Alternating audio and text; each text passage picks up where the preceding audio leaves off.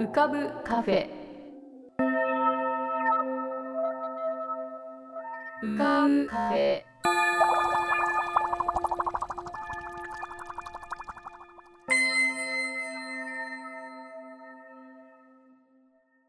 2022年8月5日こんばんは癒しのアートラジオ浮かぶカフェシーズン7へようこそ。カフェ店主の幸代です。浮かぶカフェでは月みたいにぽっかり面影みたいにぼんやり飛行船みたいにゆったりアイデアみたいにパーッといろんなものが浮かぶことになっております。少し浮かぶこともかなり浮かぶこともございます。地上では不自由なあなたもここでは自由です。重いもの硬いものは入り口で脱ぎ捨てて軽くなってお過ごしください。今日も浮かび上手なお客様の素敵な声をお届けします。ではごゆっくりお過ごしください。黒テントカフェ。釜石弁のマスターうちゃじのぬか床。喫音集団。小寺和平。第六夜。とりわけ中田が著しい喫音症状を呈するのは上司の前に出た時であった。部課長まれに局長の前に出ると彼はさらに激しくと思った。当年36歳。大学を出ながら昇進が遅れているのはこのためであった。さっき彼が食改正の存在を言語障害の第二の理由として挙げたのは職場でのそのような屈辱を深く感じていたからに違いない。わからないのは中田よりも杉雄だった。アバタ、ハゲ頭、井口などさっき中田が挙げた劣等感の種になるものは何一つ見出せない杉雄がなぜ劣等感を喫音の理由に挙げたのだろう自分のペニスが小さいとでも思っているのだろうか？そんなことはない。一緒に風呂に入った時彼のそれが誰のと比べても決して遜色のないことを武田には知っていた。ではなぜだろう？私生児だとでも言うのか？いや杉尾にはれっきとした父母が揃っているはずだ。三人とも自分の一番深く刻まれている地辱の中から喫音の病根を引き出しそれを乗り越えようとしているのにどんな劣等感も持っているはずのない杉尾がなぜ自分とは無縁なものを最大の理由に挙げたのだろう。何かあるのだ。しかしそれは何なのか。ともかくまず自信を回復することだ。一体どうもりが何だ？アテネの雄弁家デモステネスは我々など逆立ちしても及ばないほどの大どもりだったんだ。1に練習2に練習月月火水木金金。これこそが喫音強制の秘訣だ。戦時中0年数ヶ月間見習い士官だったという中田は軍隊用語で自分を含めた3人の劣等感を吹き飛ばすような語気で語り続けた。単にでもステンネスだけではない。ヘブライの立法者モーゼをはじめダーウィンチャールス・ラム、アリストテレス、モーム、チャーチル首相、日本では一ノ谷のヒーロー、熊谷次郎実篤、徳川家康家光、上原越次郎、大町花月、田中角栄、石幕もまたどもりだった。どもりは決して低能寺でも人生の落語者でもない。自信を持って積極的に語ろうじゃないか。俺は異議なしだ。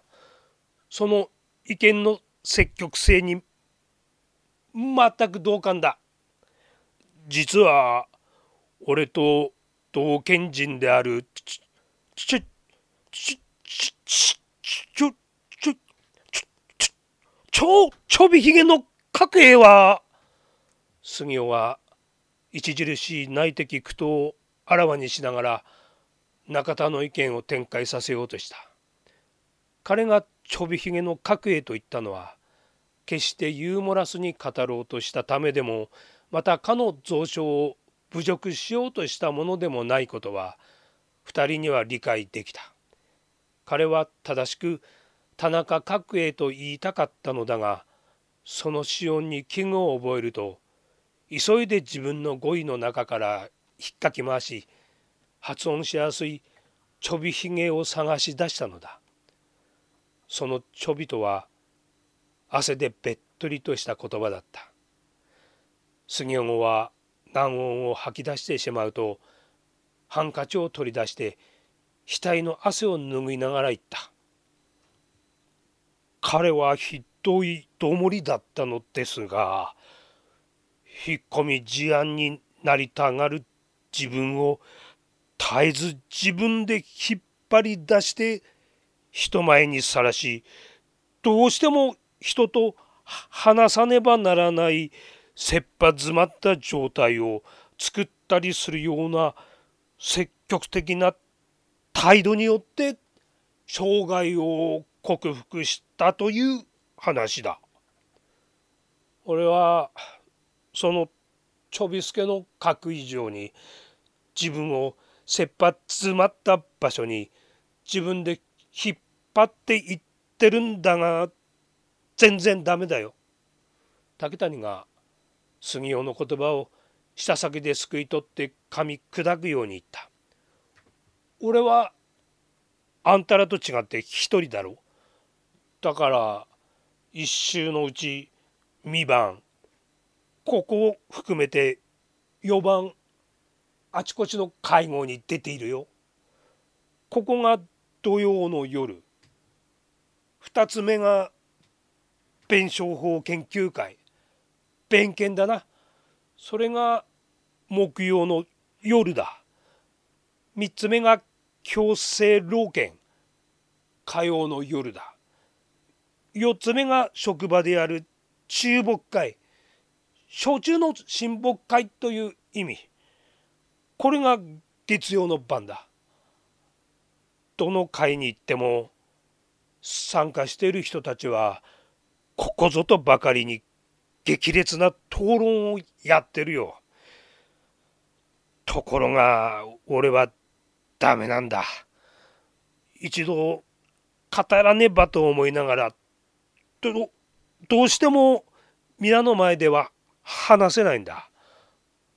そばの人から尋ねられると余儀なく卓木の母姫に出てくる白行の労働者のようにどうしよう我の無言を咎むることなかれ我は議論するあたわずされど我には何時にても立つことを得る準備ありの詩を書いてみせることにしてるんだ。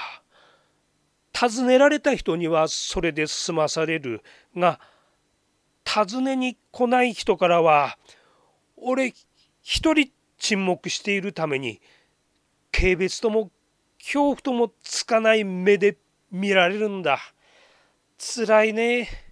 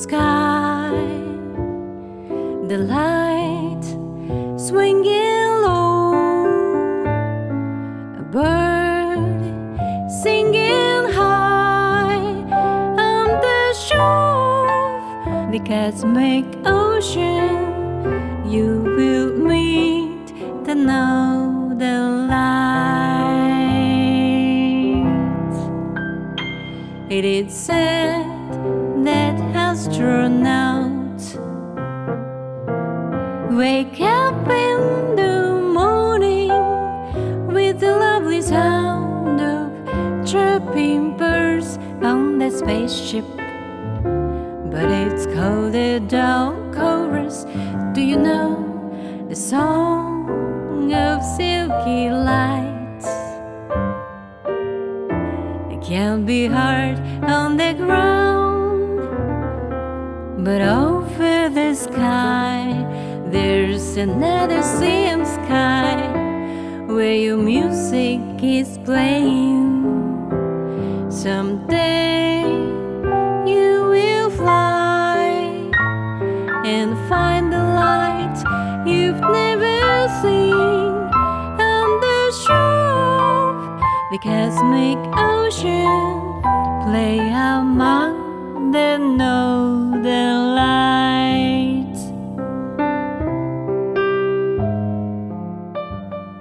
物語は第7夜へと続きます。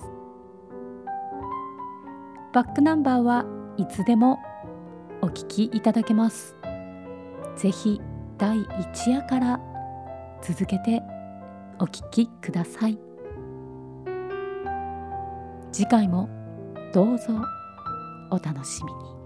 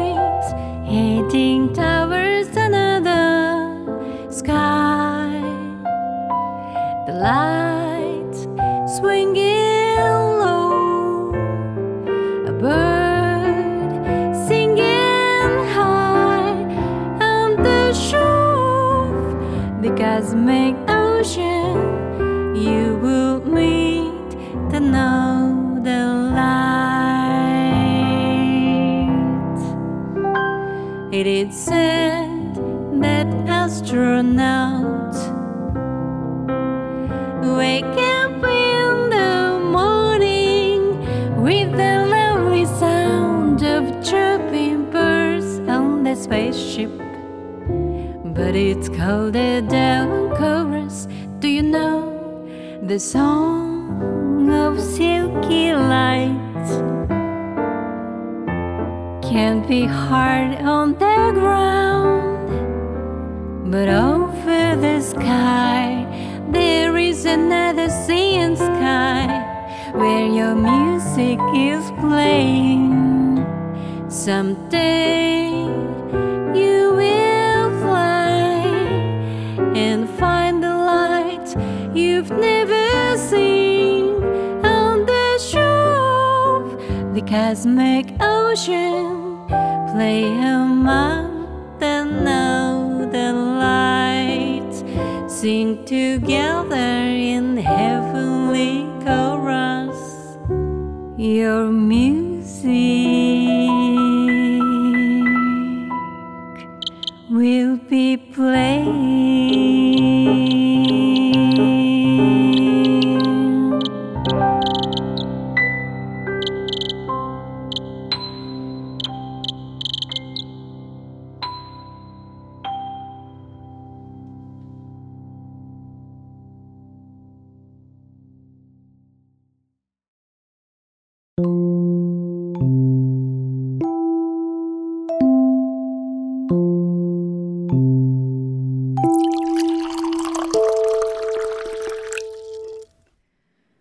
夏が来ると思い出す話というのがいくつかありましてその一つに私の祖母の父親つまりひいおじいちゃんの逸話があります。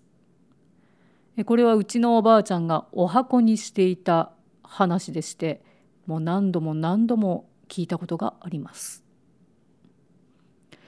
このひいおじいちゃんには私は一度も会ったことがないんですけれども何でもかっこいい人だったらしいんですでかっこいいというのもいわゆる今時のイケメンというやつなのかそれとも性格がさっぱりとしていてかっこよかったのかその両方だったのかとにかくやたらモテたらしいんです。えー、越後の出身で東京に出て行きまして神田辺りの大工の棟梁のもとで修行をしていたということでそしてその大工の棟梁の娘というのが私のひいおばあちゃんというこの驚きの事実からしておそらくひいおじいちゃんがモテたという話は本当だと思います。さてそのうちのおばあちゃんのお箱のこの話なんですけれどもひいおじいちゃんが若い頃村祭りを一通りこう流して帰ってきますと着物のたもとがつけ踏みでいっぱいになっていたっていうただそれだけの短いお話なんです。これで終わりなんです。でこのつけ踏みっていうのがいいですね。これもらってみたいですね。多分紙をこう細く折ってこのメッセージの書いてある紙をですね細く折ってなんかおみくじみたいに結んだようなやつじゃないかなと思うんですけれどもそれをそっとたもとに入れるっていう行為もなんかそれだけでドキドキしますけれども着物のたもとがラブコールの山でずっしり重くなってるっていうのもすごいですね。何とも言えない風情があります。ちゃんとひいおじいちゃん読んで返事とか出してたのかな？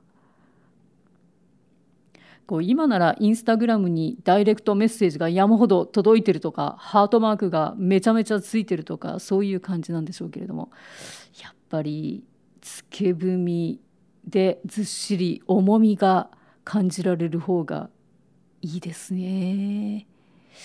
いやもらえないかななんてニヤニヤ考えている8月の夜です。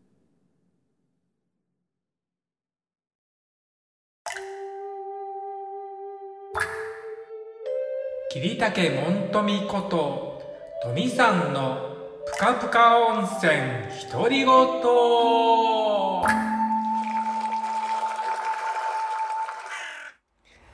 えー、皆さんお元気でお過ごしでしょうか？本日もぷかぷか温泉にご入湯いただきまして誠にお気にありがとうございます、えー、今日も大阪の自宅、えー、私の部屋にて録音しております。今ですねお酒を飲んでねシャワーを浴びてはい。録音しているので、暑いので、扇風機をかけながら、録音しているから、ちょっと風の音がうるさいかもしれませんが、その辺はお許しくださいませ。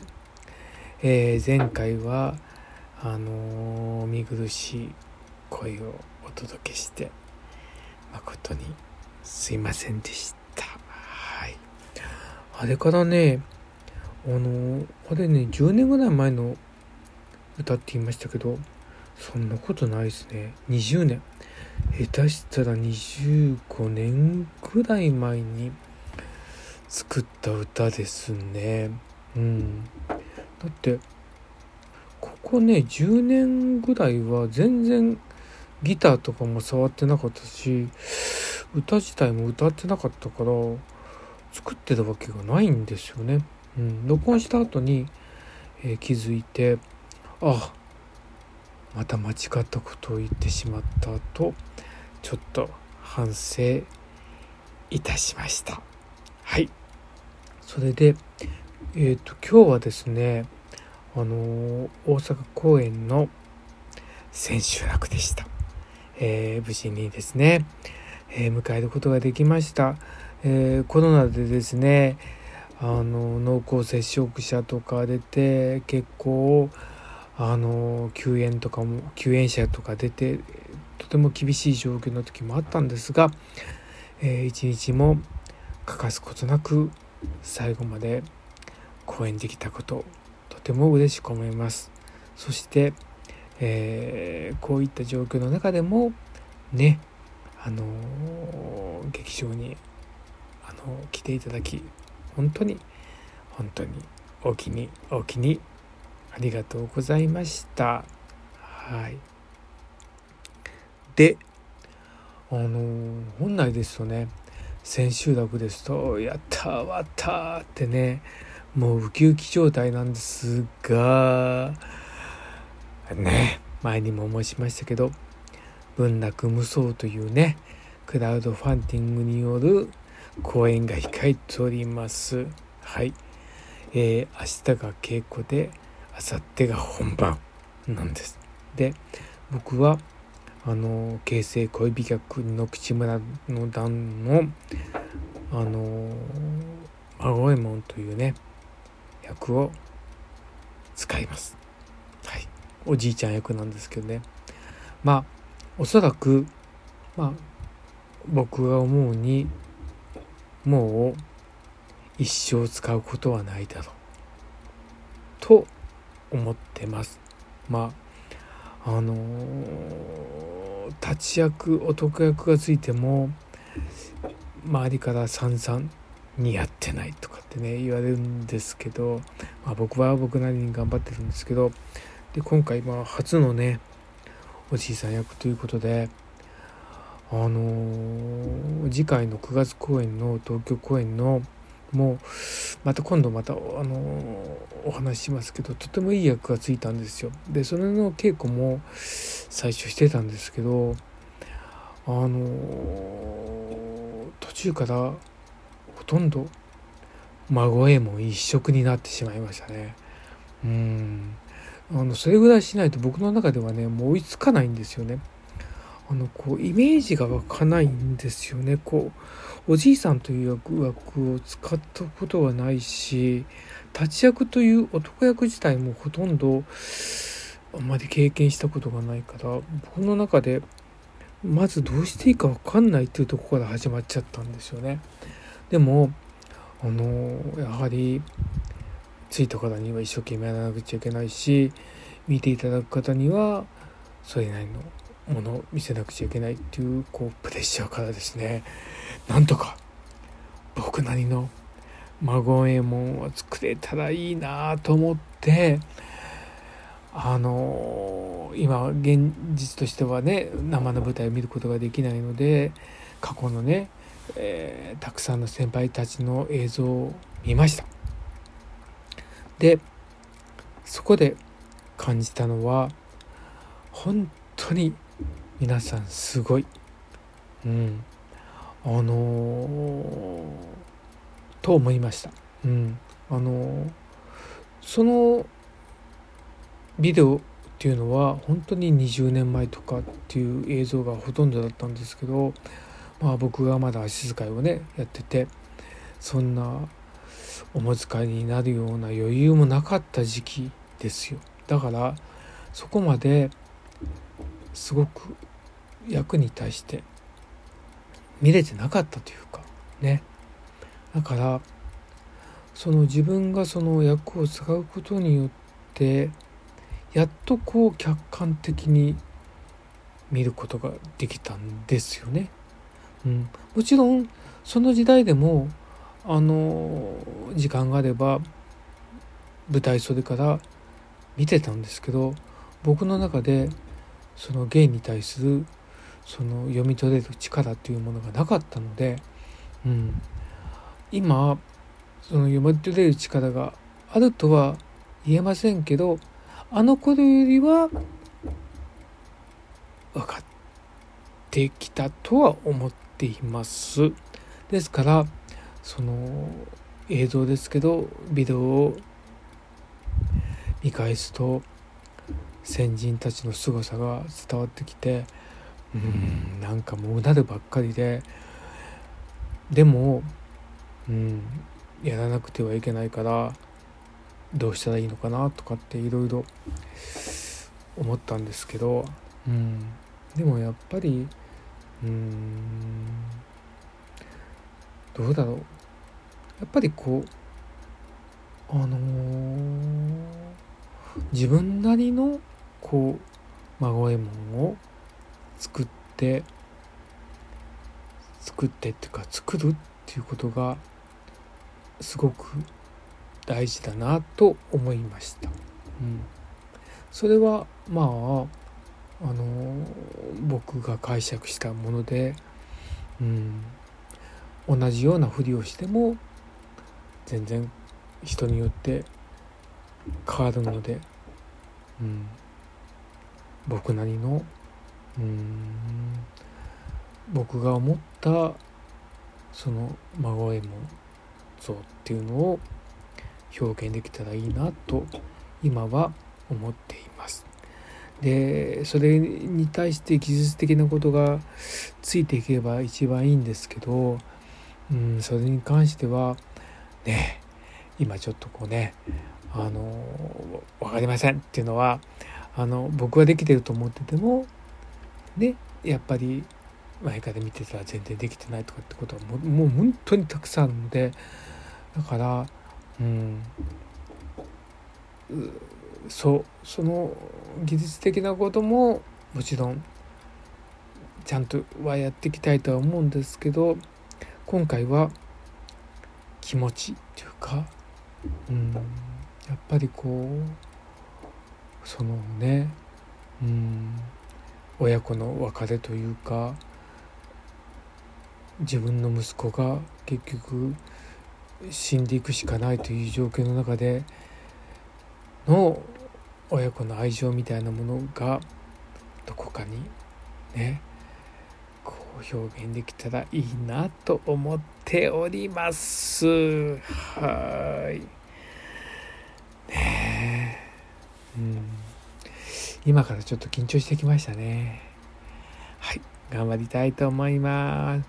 次回はこの分断無双の報告とね9月公演の意気込みに関してお話できたらと思います。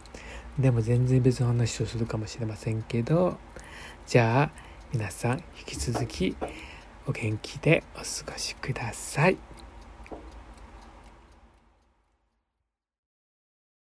キャン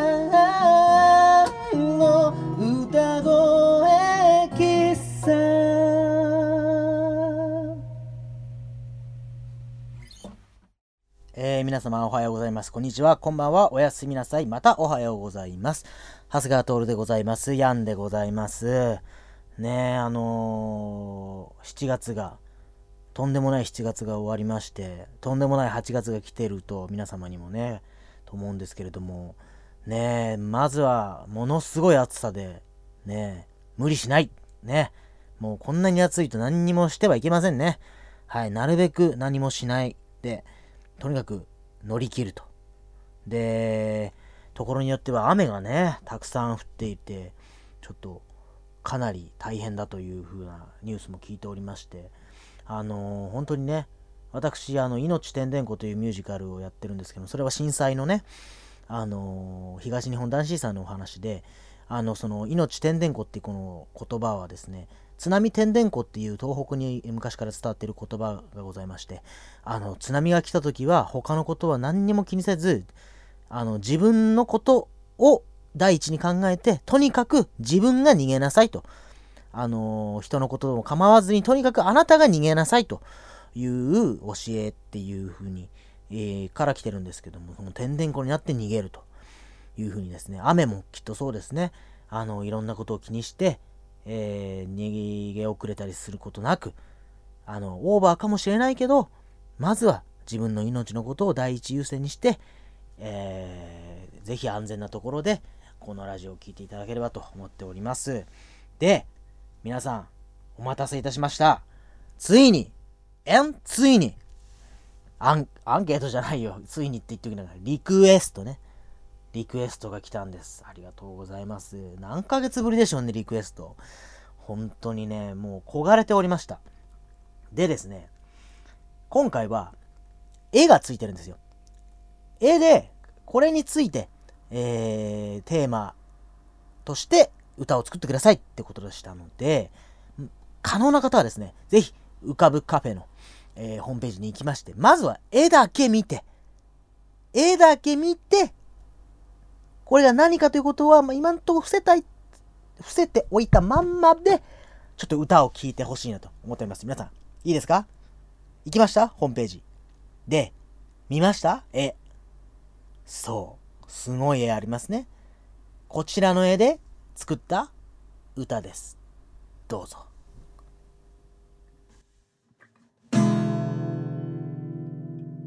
陸も水にも逃げ場は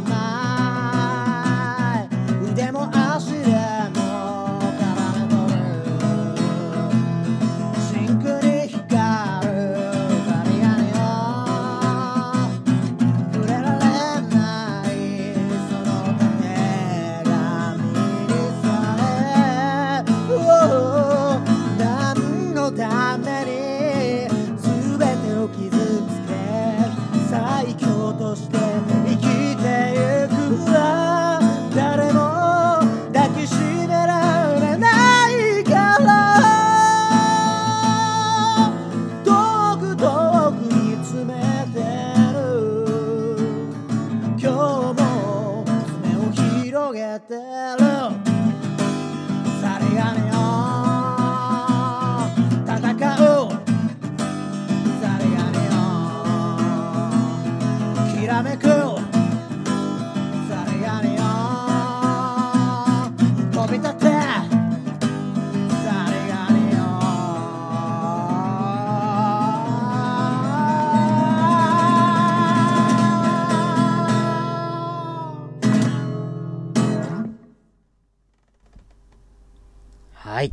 ありがとうございました。歌を聴いていただきました。絵を見ていただいて、歌を聴いていただき、そこから、リクエストメールをご紹介いたします。ラジオネーム、ハピポマプーさんからです。浮かぶカフェ店主幸代様、ヤン様、いつも楽しく聞いております。息子にヤンさんのことを話したところ、お題を書いてくれましたのでお送りします。この絵は、自分で考えたキャラクターでその名もザリガニオンだそうです。ライオンとザリガニが組み合わされた最強生物で青い部分に毒があると説明がありました。このキャラクターのことを歌ってほしいそうです。無茶ぶりですみませんができるでしょうかよろしくお願いいたします。ということでした。ありがとうございます。ハピポマプーさんとハピポマプーさんの息子さん。ねえ、言いたくなるラジオネームですけれども。はい。ねえ、もう、鋼鉄の体でしょ？だって、甲殻類ですから。ほんで、ライオンの太い腕、気高い顔、足6本、ハサミ。それは最強ですわな。さらに、毒があるんですよ。全部。見ました？もう、先という先、全部毒がある。もうちょっとでも触れたら、もうそこかしこから攻撃来るのに、ちょっとでも触れたら毒に侵されてしまうという、まさに最強。ねえ。だけど、こう、あれですよね。なぜこのザリガニオンたる生き物が生まれてしまったのか。もしかしたら、自分の意志で、こんな姿に、こんなって言ったらあれですよ。もちろんかっこいいんだけども、この姿にね、なったかどうかわからない。例えばね、こう、いい科学者か、悪い科学者か、わかりませんけども、その、ある人間の手によって、こう、作られた生き物なのかもしれません。ね。で、やはり、この、先っぽに全部毒があるということは、ね、シザーハンズよろしく、こう、愛する人を抱きしめることもできないということですよね。あのー確かに強くてかっこいいっていうのは本当にもう僕も大好きです。もうずーっと好き。そりゃいいことです。だからやっぱりねこの私はねやっぱりこのハピポンプーの息子さんもこのザリガニオンがその強いだけじゃない何かを持ってるっていうのをやっぱり描きってると思うんですね。やっぱあの顔とか何を見つめてるのかと。こう大きく腕を広げて何を守っているのかということですよね。だからその辺をこうやっぱり私は歌ってみたかったなという感じがしましたのでこのような感じになりました。